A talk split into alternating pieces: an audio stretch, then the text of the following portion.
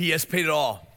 All to him we Oh, if you would take your Bibles out with me and turn to 2 Timothy chapter 1. 2 Timothy chapter 1. We want to welcome our Lexington campus. So great to have you with us. Those of you online as well, we appreciate you joining us. And we love you over there at Lexington as well as Shelby. We're thankful for you. If you would turn with us to 2 Timothy chapter 1. If you don't have a Bible, there is one of the seat back in front of you. And that's true at every campus, a, a Bible there that we're going to turn together to page 995. If you're here or there at Lexington without a Bible in your home, take that with you as a gift from our church to you.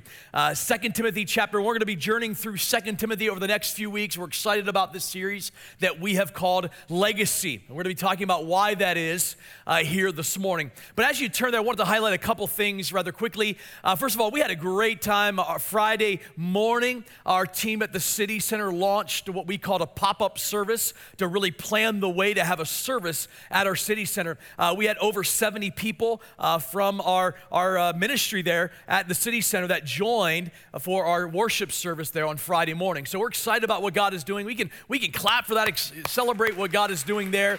A lot of life change. Thank you for all of you who have invested not only uh, financially, but also time there at our city center. Appreciate Pastor Jesse, our city center campus pastor, and Monica, our programs director there, doing a great job. And we're excited about the opportunity to reach into uh, kind of the nooks and cranny of our city uh, to really help see our city be the city it needs to be by reaching people with the gospel of Jesus Christ. And so we're excited about that. I also wanted to take a moment just to give you a little bit of an update about, about my health. I know many of you have asked, and uh, I, I, thought I'd, I'd, just share a little bit about where I'm at. Uh, some of you may not have known, but back in January, I found out that I had a, a blood clot in my intestine. It's called a mesenteric blood clot in the portal vein, the main kind of superior vein that runs uh, from the heart to the intestine. So a pretty, pretty massive thing, and there's all these kind of uh, little uh, capillaries and things and little auxiliary type veins that run through there. And so it's a very touchy thing. I spent five days at Ohio State University Hospital just trying to figure out what caused this. Now, uh, this is not a rare thing to have a blood clot, but it's pretty rare in someone my age. I'm only 41 years old. And for some of you, that's young. And for others of you, that's old. But I'm 41, right there in kind of the middle. And, and so for someone my age, it's actually a rare blood clot. Usually you find it in older people, not in people my age. And so the doctors really want to find out what caused this. And so I've been on a journey for the last 10 months, months trying to figure out what caused this blood clot. And uh, there have been tons of tests, a lot of doctor's visits. And uh, it was one doctor that uh, I was sent to, decided to test everything he could think of. And so I was going through a, a gambit of blood tests, and I ended up testing positive for a rare blood disease. Uh, it's a rare blood disease. Only about 20,000 people have it in the U.S., and, uh, and there's not a lot of information on it. Uh, there's only about 12 doctors in the world that actually deal with this. And so I was sent to Cleveland Clinic where I've been getting help. Now, here's what, here's what that means is I'll have four or five really good days where I feel great 100%. If you were to see me during those days, a lot of times I've tried to work it out where that, that level happens in the weekend. If you were to see me, you see me here, you're like, man, he seems great. And it's true. I'm 100% today. Um, but tomorrow I could feel sick, run a fever, uh, feel miserable. And so I've been going through this journey of just every few days start to feel bad and uh, don't sleep, things like that. And so I've had to learn a lot of things as I've been getting tested. Uh, it, there's no cure for this, but there are some treatments I could have. Now it's figuring out what is the right treatment. And so I'm kind of in that medical journal, journey uh, probably in a medical journal as well someday um, because of this. So, uh, this rare thing, we're going to figure out what it is uh, and how it's going to be treated. I have an answer now, but now I have to figure out what the next step is going to be. So, I'm going through a lot of testing to figure that out. But I got to tell you, I'm impressed with the Cleveland Clinic. They're an amazing hospital. So thrilled about what they're doing to try to get this thing taken care of. So, thank you for your prayers. Can I tell you, I have been sustained because of your prayers. I, I don't, I cannot underestimate or overestimate how much your prayers have meant. There have been moments where I thought, you know, I don't know if I can keep up anymore, and uh, maybe I ought to uh, step aside. I've thought about that, and and every time there was a moment where I just felt the strength of your prayers, and so I cannot thank you enough for praying for me. I have felt them, I have endured through them, and so thank you so much for being such a great family uh, to me in the midst of this. And uh, to God be the glory. I've had to learn rest in a way that I've never learned before. Uh, if you know me, I live the way I talk. I run fast, I go hard, I'm quick. And uh, I hate going slow. And so this has taught me to learn just to trust the team we have here. We have an awesome team. Uh, and I've had to learn to trust that journey. And so it has been a weird journey for me, um, but God has been faithful. So I want to give you that update. Thank you for your prayers. And uh, I'll keep updating you as we go along. And hopefully we'll find a, uh, the right treatment that will help me uh, be able to overcome this uh, well. So 2 Timothy chapter 1, let's dive in. We're going to start this series called Legacy. You know, isn't it interesting? Uh, that we really don't like to think about the end of things, do we? We don't naturally think about endings. I mean, think about summer. You don't enter summer thinking, well, I can't wait till summer's over. No one does that, right? When summer begins, it's excitement. You don't think about the end. Or, or how about vacation? You never go into vacation thinking, I can't wait to the end of vacation. You never go into spring break, students, thinking, I can't wait to the end of spring break. No, you go in thinking about the beginning, but we rarely consider the end. Or think about a movie. Right? Maybe there's a movie you want to watch, and certainly the ending we want to see, but we don't go into the movie wanting to hear about the ending, do we? In fact, we can't stand it when somebody tells us the end of the movie before we ever watch the movie. We like the beginning. We want to know what's going to take place. We want to wait to see the ending of that movie. And so we don't discuss endings very easily. We can consider death. Many people live their lives not considering that the fate of all of us is death, that all of us, 100% of us, will die lest the Lord return. We will die. All of us have that in common. And yet, very few of us actually think about our ending, think about our death. We live in a culture that is hyper focused on the here and now, hyper focused on the today. While all of us have the same fate, we, we, we really only consider what is in front of us, what is happening today. So here we are as seasonal creatures passing through time in a small yet, yet profound season, and we're to leave something behind.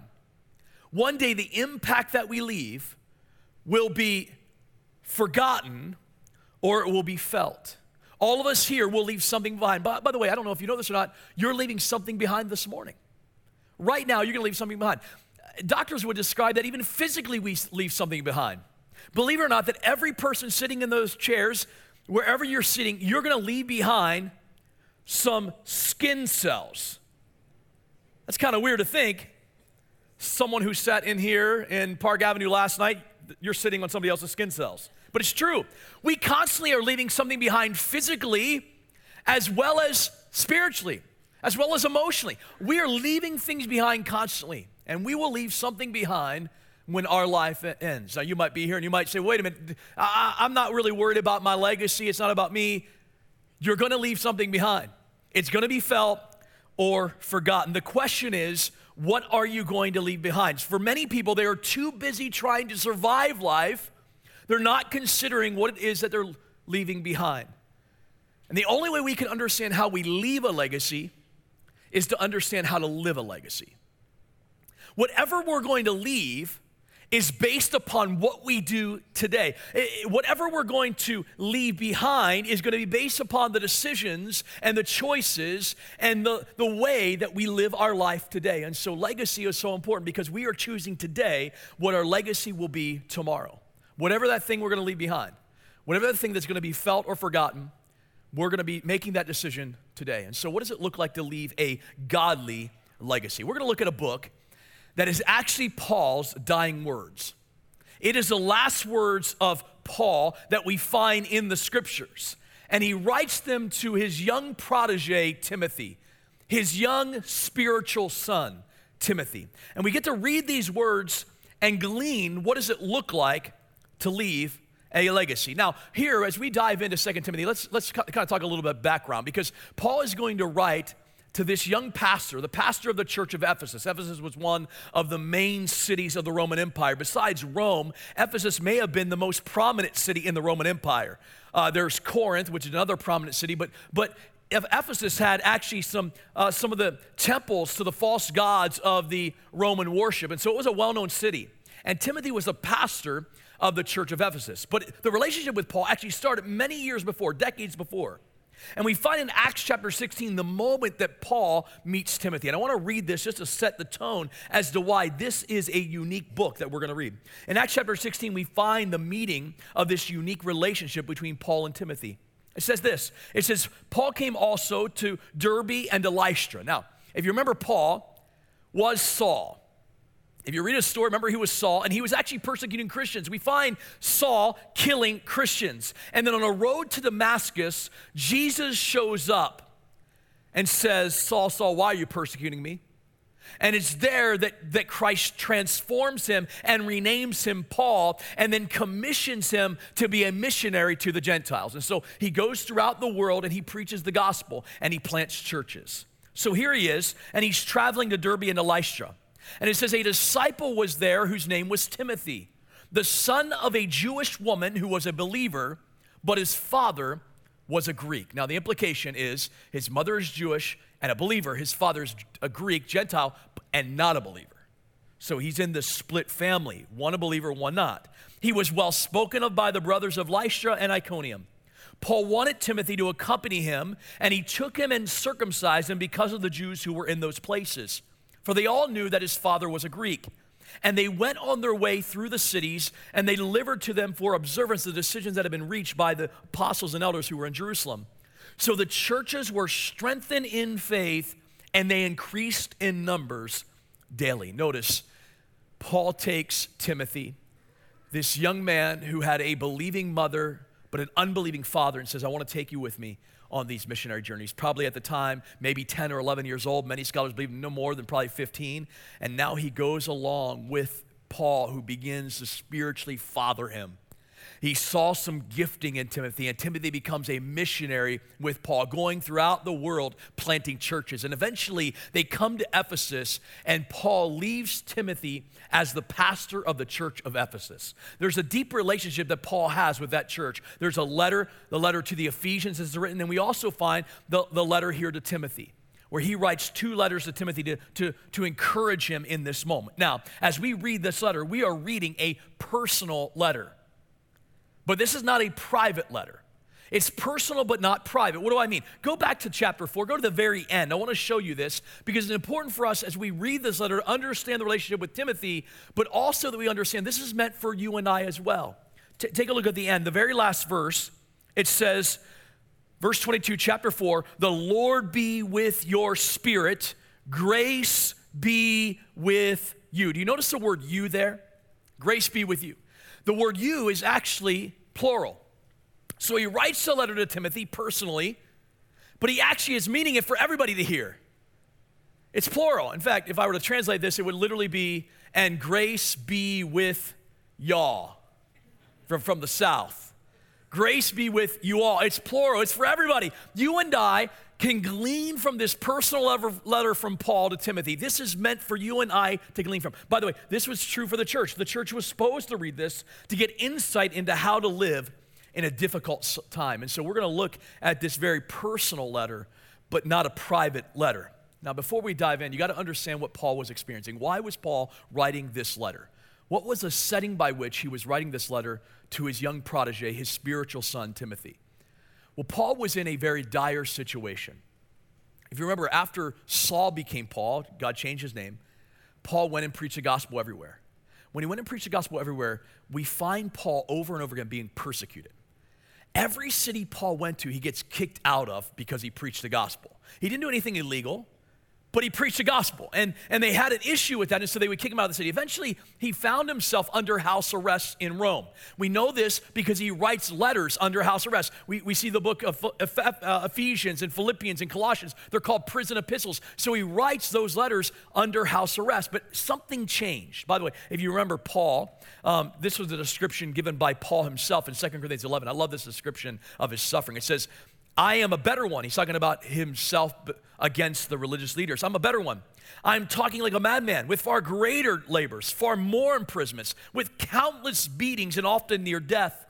Five times I received at the hands of the Jews 40 lashes, less one. The law was you could have 39 lashes. He said, I had that five different times. Three times I was beaten with rods. Once I was stoned. By the way, that's not drugs. He was stoned literally. Three times I was shipwrecked. A night and day I was adrift at sea on frequent journeys, in danger of rivers, dangers of robbers, dangers from my own people, dangers from the Gentiles, danger in the city, danger in the wilderness, danger at sea, danger from false brothers, in toil and hardship, through many sleepless nights, in hunger and thirst, often without food, and cold and exposure. Has anybody had a bad week? I mean, this guy was shipwrecked multiple times. He was adrift at sea for uh, two days. He was beaten over five times, stoned, and kicked out of every city he went to, all for preaching the gospel. I mean, who here can compare to that? Anybody can write a little journey like that in their life? Now, please, I'm not saying we should downplay our sufferings. In fact, Paul's going to talk about this in this letter. But Paul was a guy who faced difficult things. But can I tell you, don't miss this. As we journey through 2 Timothy, we're going to find something unique about Paul's sufferings in this moment. Because what happened was in about 64 AD, this is a little history, but it tells us the context by which Paul is writing. About 64 AD, the emperor changed. It became Emperor Nero. And Nero was the emperor, and he did something very interesting. Nero decided to burn the city of Rome. He burned the city of Rome and used the burning of Rome to blame Christians. So, in order to get Christians to be persecuted, he burns the city of Rome and said it was the Christians that did it.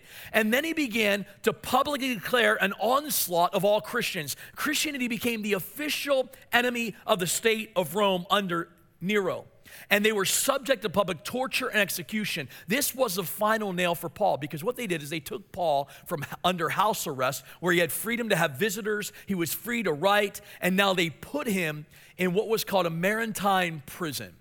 A Mamertine prison, let me give a paint a picture, it was literally like solitary, solitary confinement.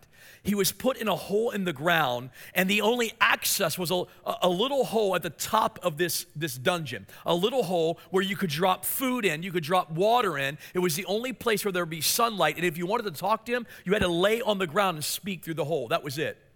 It was solitary confinement to the umpth degree. Uh, it, many scholars would say it would fill with water during rainy seasons, and the person had to live in that. They had to actually kind of wade in the water. You can imagine the excrement and all of those things. I don't want to get graphic, but you can imagine how filthy and dirty this was. And that was where Paul found himself. It wasn't just under house arrest where there was freedom for visitors, it was now in a hole in the ground with a little teeny hole at the top where if anybody wanted to visit him, they had to come and speak through that hole. It was devastating. In fact, and later on in this letter, he's going to say, Timothy, would you have somebody bring my cloak to me? I'm cold. He's going to say, Listen, everybody left me. No one's here with me. We're going to find Paul as we journey through this letter, eh, eh, describing his situation in a way that he never described his situation before because he knows his death is looming. And so he decides to write to his young protege, Timothy. Why? Think about this for a moment. If, if Paul was suffering, because he was proclaiming that Christ suffered, then what does that mean for Timothy? Right? If, if Timothy's spiritual father was in a prison like that, what would be the logical conclusion to Timothy? It would be that I'm going to be thrown into prison. Uh, think, about, think about the message that Timothy was proclaiming. It was a message that said Christ died on a cross. The God of the universe, the innocent one, died on a cross, rose again. Paul, this one who all he did was preach the gospel. He did nothing wrong, nothing illegal. He preached the gospel. And when they made it illegal, he continued to do it. And they threw him in prison. And now Timothy most likely was overcome with a lot of fear. We know that because we're going to read it here. He was overcome with a lot of fear. Now, you and I may not have those same fears yet, right? We, we don't have a fear that we're going to be thrown into prison for preaching the gospel. We also we do have fear. Fear has a way of gripping us. Fear has a way of causing us to be paralyzed in our faith. Fear has a way of, of holding us back. I want you to think about the fears that we have. One scholar said there are basically four types of fears. There, there's a fear, fear of failure. Why is it that so many people work so hard and work so hard and try to make money and try to be successful? Why is it that parents point their kids to every activity they can get them involved in? Because there's a fear of failure. By the way, nothing wrong with activities, nothing wrong with work, nothing wrong with making money. But why do we stir our hearts in that way so desperately? It's because we want to be successful. We, we have a fear of failure. There's a fear of the unknown. we don't know what's going to happen tomorrow. And so, for some of us, we have a fear of the unknown. And so, we take control of all the things, hoping that we, we, we, won't be injured or won't be hurt. And so, we control every situation. We become control freaks. And it's all based upon a fear of the unknown. For some, it's a fear of rejection. Why is it that we're afraid to live out the gospel? Why is it we're afraid to live out righteousness? Why is it we're afraid to make the right choices in life? Because we have a fear of rejection. We're afraid of what people are going to think of us. And so for some, there is a fear of rejection. And then lastly, there's a fear of loss. Many people are afraid of what they might lose. And so they grip things tightly. They're afraid that, that this, this income won't come or this house won't stay or this car, right? And so we grip things tightly. I want you to think about those four fears. I can guarantee that probably all of our fears fit in at least one of those categories. Maybe, maybe today you have a fear of loss or a fear of failure or a fear of rejection or a fear of the unknown. Can I tell you, this is true about all of those fears. This is the truth. The truth is, what fear does is fear makes us commit the things that don't matter. Think about it for a moment. What fear does is fear makes us commit our lives to things that actually aren't true and don't matter. Someone once said that 85% of the things that we fear never come true. But yet we fear them. We're anxiety filled over them. We worry about them. Fear makes us commit to things that really don't matter. And so, Paul here, knowing that the byproduct of his suffering is that Timothy would be afraid, writes this letter. Take a look with me, 2 Timothy chapter 1, and we're going to see the words of Paul to his protege. It says, Paul, an apostle of Christ Jesus by the will of God, according to the promise of life that is in Christ Jesus. To Timothy, my beloved child, by the way, notice the intimacy of their relationship, my beloved child, my spiritual child, grace, mercy, and peace from God the Father and Christ Jesus our Lord. I thank God, whom I serve as did my ancestors, with a clear conscience as I remember you constantly in my prayers, night and day. As I remember your tears, I long to see you that I may be filled with joy. I am reminded of your sincere faith, a faith that dwelt first in your grandmother Lois and your mother Eunice, and now I am sure dwells in you as well. For this reason, I remind you to fan into flame the gift of God which is in you through the laying on of my hands. For God gave us a spirit not of fear, but of power, and love, and self control. Here is Paul writing this letter to Timothy, who is probably afraid of what is going to happen to him as he sees what's happening to Paul. And I want you to notice how Paul starts. We're going to look at two things right here that come right from the text, two specific points, and then we're going to look at some subpoints. But what we find is we find this confidence in Paul. That's number one, the confidence of Paul. Isn't this a weird way to start a letter to your spiritual son? Like, if you're going to write a letter that's personal, like somebody you know, I don't know about you, but you're going to start the letter and say, hey, what's up? Maybe you start the letter and say, ¿Qué pasa? That's Spanish for what's up, what's happening. You're going to start the letter, you're going to say, hey, bro, what's going down? Maybe even draw out the West Side sign. Hey, bro, what's going on? Right? Right? You're going to write a letter to somebody personal. You're going to make it a little more, hey, man, I'm thinking about you, missing you. Just want, or you maybe you'll shorthand it in text form. Hey. I don't know shorthand, so I don't even know what I'm doing. I don't know where to go to that. Sorry. I failed my boys who tried to teach me this. Right, you, are going to write it personally. I, I, want you to notice Paul doesn't do that. Why does Paul start this letter to his young protege, who he calls his, his, his child, his son, why does he start it so formally? Don't miss this. I think Paul is strategically trying to point something out to Timothy. He's trying to show him something by starting this letter not with a not with an informal greeting to his son, but with a formal greeting of who he is. And I want you to see the confidence of Paul. Paul is sitting in this Mamertine prison with a hole in the top where air and food is dropped in, and yet he's fully confident. Why? I want you to see this. Take a look at verse 1. He says, Paul an apostle of Christ Jesus. Now, before we go any further, it's important to note that this idea of an apostle is very unique to Paul. Apostle is the Greek word apostolos, and it literally means to be sent out. It's a sent out one. And so, in some fashion and form, we all have an apostolic nature to us, meaning that God sends us out as Christians. But the title of an apostle is only referred to from those who were eyewitnesses of the resurrected Christ and commissioned as a sent out one by Christ himself. So remember in, in the uh, book of Acts, we've had 12 apostles and then we add Paul. Paul on the road to Damascus had God show up. Jesus showed up and said, Paul, why are you persecuting me? And then he says, I'm going to send you as a messenger to the Gentiles. So Jesus personally commissioned Paul as an apostle. So the title apostle, we don't go around calling each other apostles because the title apostle was, was specific to those who were commissioned by Christ personally. Now, you and I certainly have an apostolic nature, meaning we go out and we're sent out like Paul, but we're not like Paul in the sense that Christ didn't formally, in our face, send us out. It wasn't a personal send out, it was a generic sent out. And so that's why this idea of an apostle is unique. But I want you to notice what he says I'm an apostle by the will of God. What's he saying? He's saying that I realize that it is God who is provident, God who is sovereign, that has sent me out. So, what Paul is saying is the journey to become apostle was by God's choosing. It was God who brought me into this ministry. It was God who saved me. It was God who rescued me. It was God then who commissioned me. This was by the will of God. So, if you and I are ever going to endure suffering, we have to have a theology of providence, a theology of sovereignty. Why? Because you are here this morning, and if you are a Christian, you were saved this morning by the sovereign hand of God. It was by the will of God that you believed, it was by the will of God that you were brought in, it was by the will of God that you were saved. By the way, this is true, isn't it? All through the scriptures, we see this. I, I love places like Ephesians 1 and Romans 8 and 9. It says, it says, before the foundation of the world, God said Christ was going to come. I remind people of this all the time that every one of us, our sin was future when Christ went on the cross. So people say, and I'm just not good enough. There, there's no way God can save me. Wait a minute here. God went to a cross knowing your sin was still yet to come. How loving is that? How gracious is that? See, God is sovereign, and God is sovereign over saving you, meaning it, it is His doing to open your eyes, open your hearts to allow you to see the truth of the gospel. It is by the will of God. No one here can say, It is by my will that I am saved. It is by my choice, my doing, my ability. No one here can say that.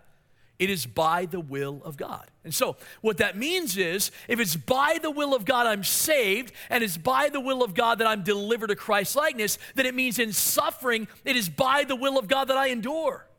I can't endure in my own ability. I can't endure in my own strength. It is by the will of God. And so Paul here had a theology of providence. He understood the sovereignty of God. But notice what he says next.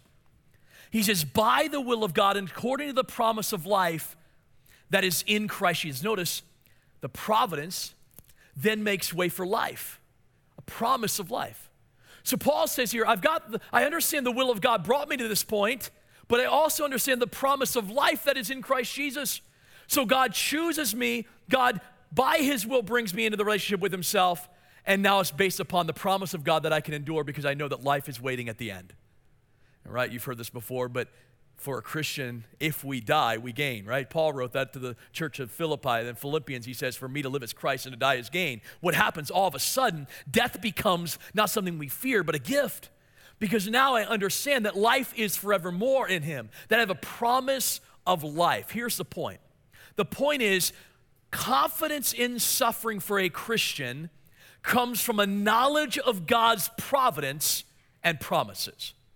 If you're going to be able to endure with confidence like Paul, you have to understand that God is indeed in control, even when it seems like He's not, and that His promises remain true, that he is not a promise breaker, but he keeps his promise. So Paul is saying here, eh, the same God that, that brought me into the spiritual journey, that took me from spiritual blindness to a preacher of grace, is with me in my suffering. And I know the same God who promised me life at my salvation will continue to give me life in spite of me dying.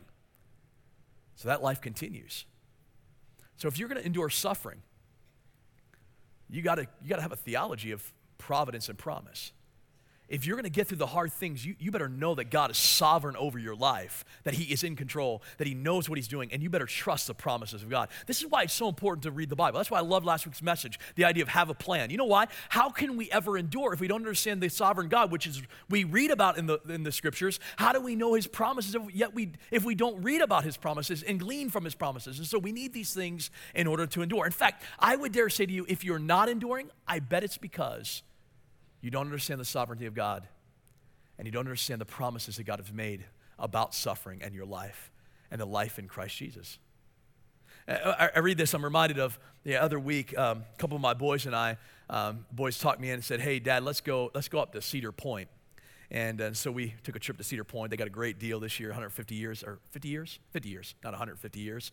That'd be amazing to have roller coasters 150 years old, 50 years. And uh, I think it was, I think it's something like that. And, and we, so we went up there, and it was a good time. And uh, we're, at, we're on this, in this line, and you know what I love about that, you're kind of waiting in line. It's part of the part of the the journey is the fellowship you get waiting in line, and then you get up to the kind of the railing to get on the coaster, and you get to watch everybody else go through and come back and then they get off. And so we were watching, and right in front of us was this, this family. And they had this, this little guy, he's, I would say maybe seven, maybe six, I'm not sure, but he was, he was decently tall, maybe eight. And they were getting him on this roller coaster, and you could tell as he was getting on, he was scared to death. I mean, he was just like, I don't know if I can do this. I don't know if I can do this. And, and the mom was with him, and mom said, Hey, it's going to be okay. It's going to be awesome. It's going to be fun. We're going to have a blast. And he goes, Okay. Then he gets on there, and you can tell, I mean, he's just, he had, the ride hasn't even started yet. He's gripping the sides. And then they go through and they come back after the ride.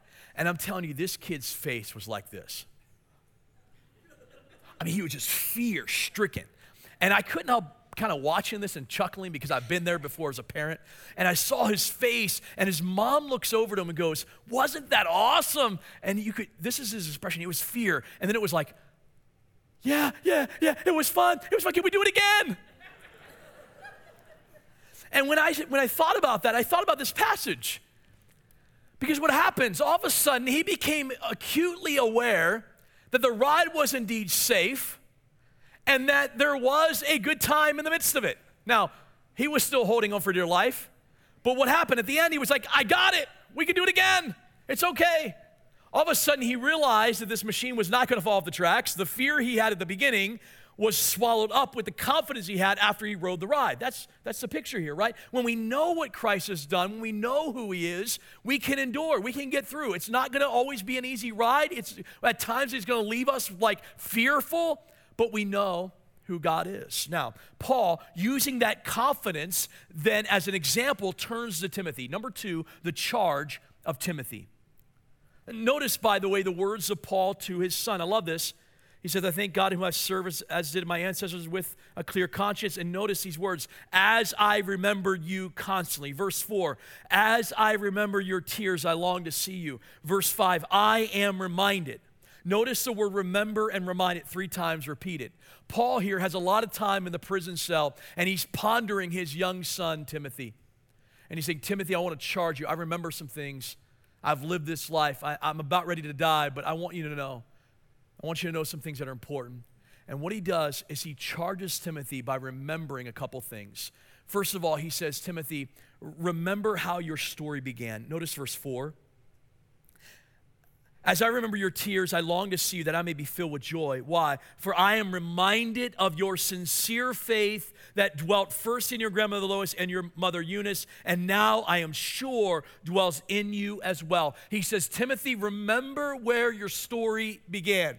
He says, Timothy, I see two things about your story. First of all, it began with a sincere faith. Sincere faith. Your story began with the sincerity of faith. Isn't that true in our spiritual journeys? By the way, the word sincere here is the Greek word hypocrite. It's negative, it's a hypocrite. It literally means not a hypocrite. He says, Your faith didn't start hypocritically. By the way, isn't it true all of our faith starts not hypocritically? Our faith starts with sincerity. Isn't it true that we begin the journey with Christ by laying out our hands and saying, God, I can't do this? If you don't do that, you don't come to faith in Christ. Why would you?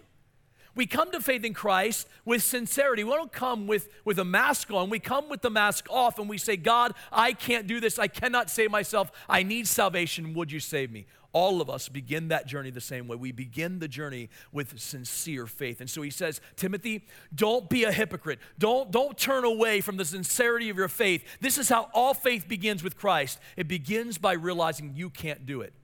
Your faith was sincere. I'm reminding you of the sincerity of your faith, the mask that came off when you came to Jesus Christ. And then, secondly, I'm reminding you of your genuine legacy.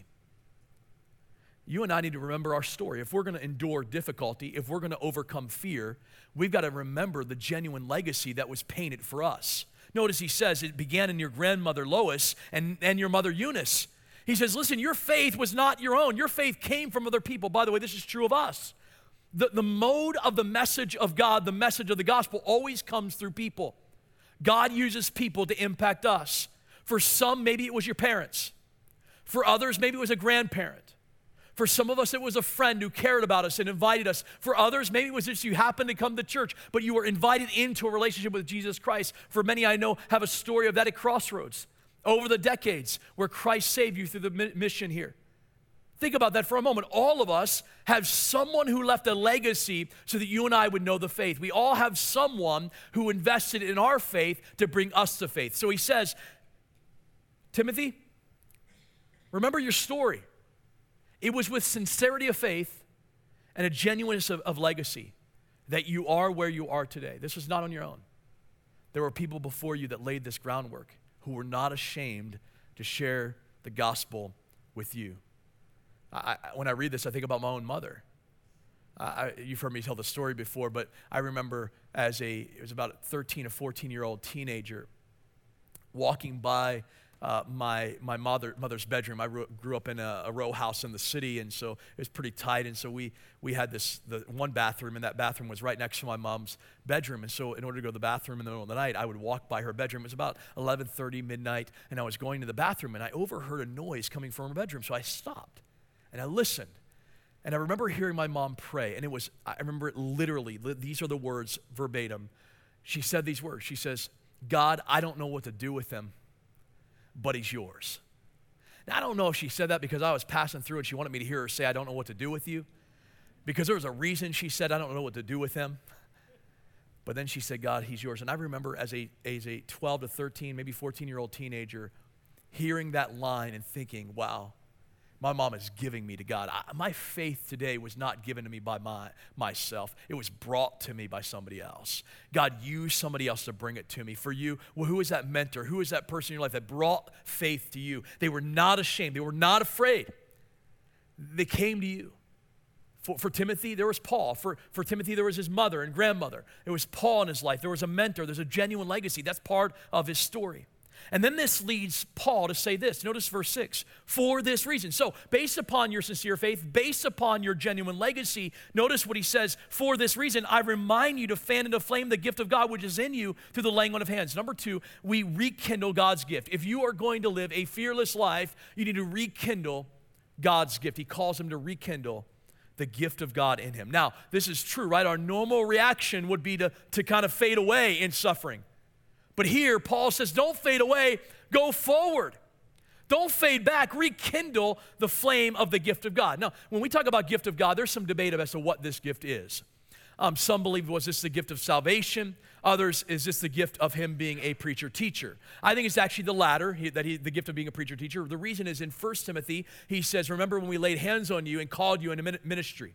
However, here's the point. The point is a believer's divine giftedness is inseparable from divine calling. Meaning, if you are a believer, if you have followed Jesus Christ, you've been called out into a relationship with Christ, you have then been given a gift. So these two things are inseparable. Grace is a divine enablement. When you get grace, you get gift.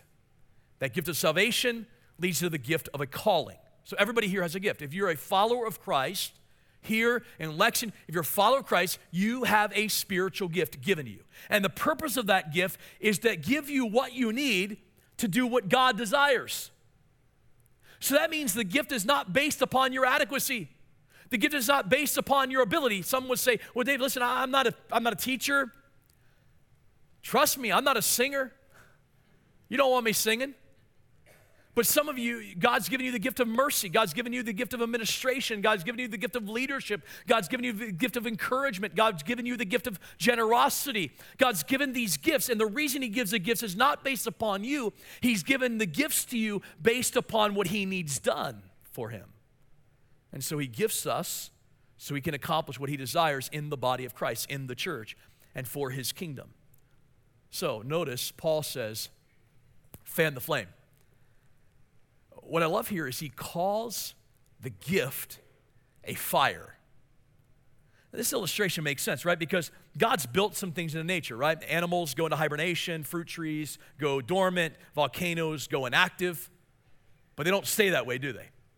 There are seasons and times where that gift is not utilized to the fullest degree it should be. But it doesn't stay that way. It's dangerous to stay in that state, isn't it? It's dangerous to stay dormant. So, what does he say? He says, Listen, don't let things come in and rob the gift from you. He says, keep the fire alive. By the way, that's the Greek word here, anazopureo. It means to keep the fire going. It's like you're out camping. And when you're out camping, what's the most important thing to do in a cold, brisk evening? It's to keep that fire stoked, to keep the fire going. If you ever watch that show Survivor, what is the one thing that all of them want? They want fire. Why? Because with fire you survive. Keep the fire going. You never want to lose the fire. What does he say? He says, keep the flame going. Rekindle the gift of God in you. If you're going to be a follower of Christ who does not fear, you're going to have to cultivate God's empowering gifts every day, continually. Cultivate what God has given you for His glory. It needs continual rekindling. Let me ask you here this morning. Let me ask you, what are the areas in your life that need rekindled? What are the areas where maybe fear has taken over? And by the way, here's what happens fear takes over, and all of a sudden, that, that fire of our gifts begins to fan out. And can I tell you a little truth? Is that when that begins to happen, we begin to blame everything else. Well, it's that job, I'm just too busy. Well, it's that event. It's, it's my kid's schedule. Oh, it's the church's fault, right? Now, all of a sudden, we begin to blame everybody else. This is what happens. This is how Satan works. And so, all of a sudden, the, the fire of our gifting begins to kind of fan out. And we begin to make excuses. And maybe this morning, like Paul writes to Timothy, God is speaking to you and says, You need to rekindle that flame. That flame of the gift that God has given you is meant to be used, not to be sitting soaking, and souring. And God is saying today, you need to rekindle something in you. You need to rekindle. You need to allow Him to rekindle the flame of His gift. That gift is not about your adequacy. That gift is not meant for you. It is meant for the health of the body of Christ and for the good of the kingdom. Use it, do it, serve it. If you're here and you say, man, I don't know, I don't have that much gift. No, no, we need you to use it. Get, get in the game, use that gift. What areas do you need rekindled? And then lastly, the third observation that he charges Timothy with, he says, resist a spirit of fear. Verse 7 For God gave us a spirit not of fear, but of power and love and of self control. This word fear here is not a fear that's healthy, like a fear of spiders or a fear of hot water under a scalding bucket. No, no, no. This fear is actually cowardice, tim- timidity. It's the idea that we're hesitant about something and we're, we're cowardly about it. It's, it's the word cowardly. Remember, I said there are four fears that we experience, right? The fear of loss, fear of failure, fear of rejection, fear of the unknown. This is what happens. Fear creeps in and it begins to deceive us, it begins to depress us, and then eventually it becomes destructive in our lives. It starves out our faith and it feeds on doubt. And all of a sudden, fear begins to take hold. And what, what slowly begins to take place is fear will corrode our confidence in God's providence and God's promise. Why did Paul start the letter the way he did? Because what fear does is fear causes us to question whether God is in control, his sovereignty. Fear slowly begins to think that those promises aren't really going to be kept. Isn't that true? Fear attacks the character of God. And so he says, Timothy, God didn't give us a spirit of fear. This idea of fear doesn't come from God. Think about that for a moment. I love this picture. Fear that can manipulate our legacy fear that can leave a legacy that will not be what God desires. It will manipulate the legacy or it will define the legacy that we never wanted to have. Fear keeps us, fear keeps us from doing what God wants. So, what does he say? I love the fact that Paul says, God doesn't give you that. God doesn't give you that, that spirit of fear. That doesn't come from God. I love the fact that what Paul does is he says, if you're going to defeat your fear, you have to define your fear. And what you have to know is that fear doesn't come from God. That type of fear does not come from God. Instead, God gives something different. In fact, I, I love the word does not give it's in the Greek, it's in the aorist tense. I know you might be, well, that's all Greek to me. What does that mean? it is literally an aorist active, which means it's a past completed action with continuing results. It was completed in the past. God did not give us this. Instead, He has given us this in the past power, love, and a sound mind. And He gives us that in the past that now has continuing resources in the future. Notice He doesn't give us fear, He gives us power to endure. He gives us love. By the way, isn't love the opposite of fear? Why? Because in love, there's trust. God, I love you. I trust you. God, you love me. You're now entrusting me with the gift. Fear is the opposite of love. And then he says of a sound mind, a mind that is steadied on the purpose of God, a mind that doesn't fear the something more than it trusts God's ability to work. Let me ask you this morning where has fear gripped your heart? Where is fear holding you back? Where is fear causing that flame to flare out? And God is saying, rekindle it. You know, I was reading this passage and I couldn't help but think of a story about a woman named Florence Chadwick. If you like history, you probably have heard of her. She was the first woman to swim across the English Channel. Back in the 1950s, uh, she sw- swam across the English Channel, but then she wanted a, a little bit greater feat. It was a feat that no one was really trying at the time. And she decided to swim from the Catalina Islands off the coast of California to the coast of California. It was 26 miles of swim pretty, pretty significant when you think a marathon is 26.2 miles. This was a length of a marathon in water. And so, one crisp, cool morning in 1952, with a group of boats that would follow her and trail her because of the fear of sharks, it was a greatly shark infested place, she began to swim. And one of the boats that was with her was her mom. Her mom was a motivation, her mom was a warrior, and so she wanted her mom to be there to watch this event. And so she began her 26 mile swim from the Catalina Islands to the coast of California. About 15 miles into this swim, she, she realized, um, not 15 miles, 15 hours into the swim, she realized that there was dense fog that was starting to cover over the fog was growing pretty thick. And eventually, she couldn't even see the boats that were next to her, protecting her. She couldn't even see them. And so she yelled out and said, Hey, I, I need to end. I can't see. And it was her mom who yelled out and said, No, no, Florence, keep going. You got this. Keep going. And she heard the voice of her mom and she kept going. She ended up going for another about two hours, 17 hours into the trip. And the fog was so dense, like she could not even see a foot in front of her. She couldn't see where she was going, and for fear, she stopped and she said, Hey, I got to get out of this boat. And so the men of the boat dragged her into the boat. And as she got in and they steered forward to the coast of California, she found out that she was literally a half mile away from finishing, a half mile away from swimming 26 miles. Can I tell you, there are times in life where the fog of fear begins to overwhelm the fog of fear begins to creep in.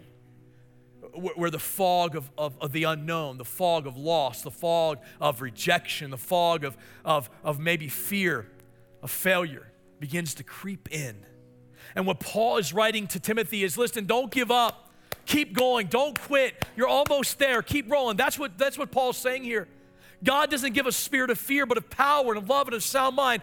Don't, fear, fan the gift of God. Now's the time not to give up, but to give, give forward, get going. And so he says, fan the flame. Don't give up. You're almost there. And maybe for you, God is saying, don't give up. Don't wave the flag. Keep going. Yes, it's hard. Yes, it's, it's difficult. Yes, suffering is happening. Don't give up. Don't give in. Fan the flame of the gift of God that He's working in you. Would you stand with me as we pray? We're going to pray. And we're going to sing this song that God can do it again. Maybe you're here and you don't know Christ. You're not in that relationship with Him. And today, by His sovereign plan, He wants to save you. And today would be the day that He's going to open your eyes, open your hearts, and He's going to save you and bring you into a life, a life of promise in Himself. That He died for you and rose again for you, and now He gives you life. You can trust Him. Life eternal. Maybe today you're a believer and you're walking through some difficult seasons and you're, you're facing fear. Could today be a day that fear is set aside? You define that fear and say, God, this is not from you. This is not a fear that comes from you. You've given me, you've given me power. You've given me that, by the way, that word dynamite. You give me, you've given me, you give me love, the opposite of fear, trust. You give me a sound mind where, where I'm unsteadied, I can have a sound mind. And so I can rekindle the flame of the gift of God in me. God, I want to thank you for this reminder. God, I know I need it. So often it would be easy to throw in the towel and say it's done. So easy it would be to give up in the, in the dense fog of the culture around us to say, well, I just can't go on, I'm done. But no, God, you who are faithful, you are faithful to your word, you are provident and promising. You who came and died on that cross and rose again, we can trust you. And God, even in this world, if, if we suffer and we die, Lord, we gain, we win. And so, God, may we keep going. May we not give up. May we rekindle the flame of your gift in us. So, God, do that work in us again, whatever it is that you need to do. Touch our lives in those areas maybe, maybe we're falling behind. Rekindle it, fire it up. God, in those areas that maybe we're, we're afraid, define that fear. Remind us of who you are. You're a sovereign God and a faithful God. God, the cross is all that we have to look at to know that. The resurrection is all we have to remember to remember that. All for your name, Jesus Christ. Do it again. Amen.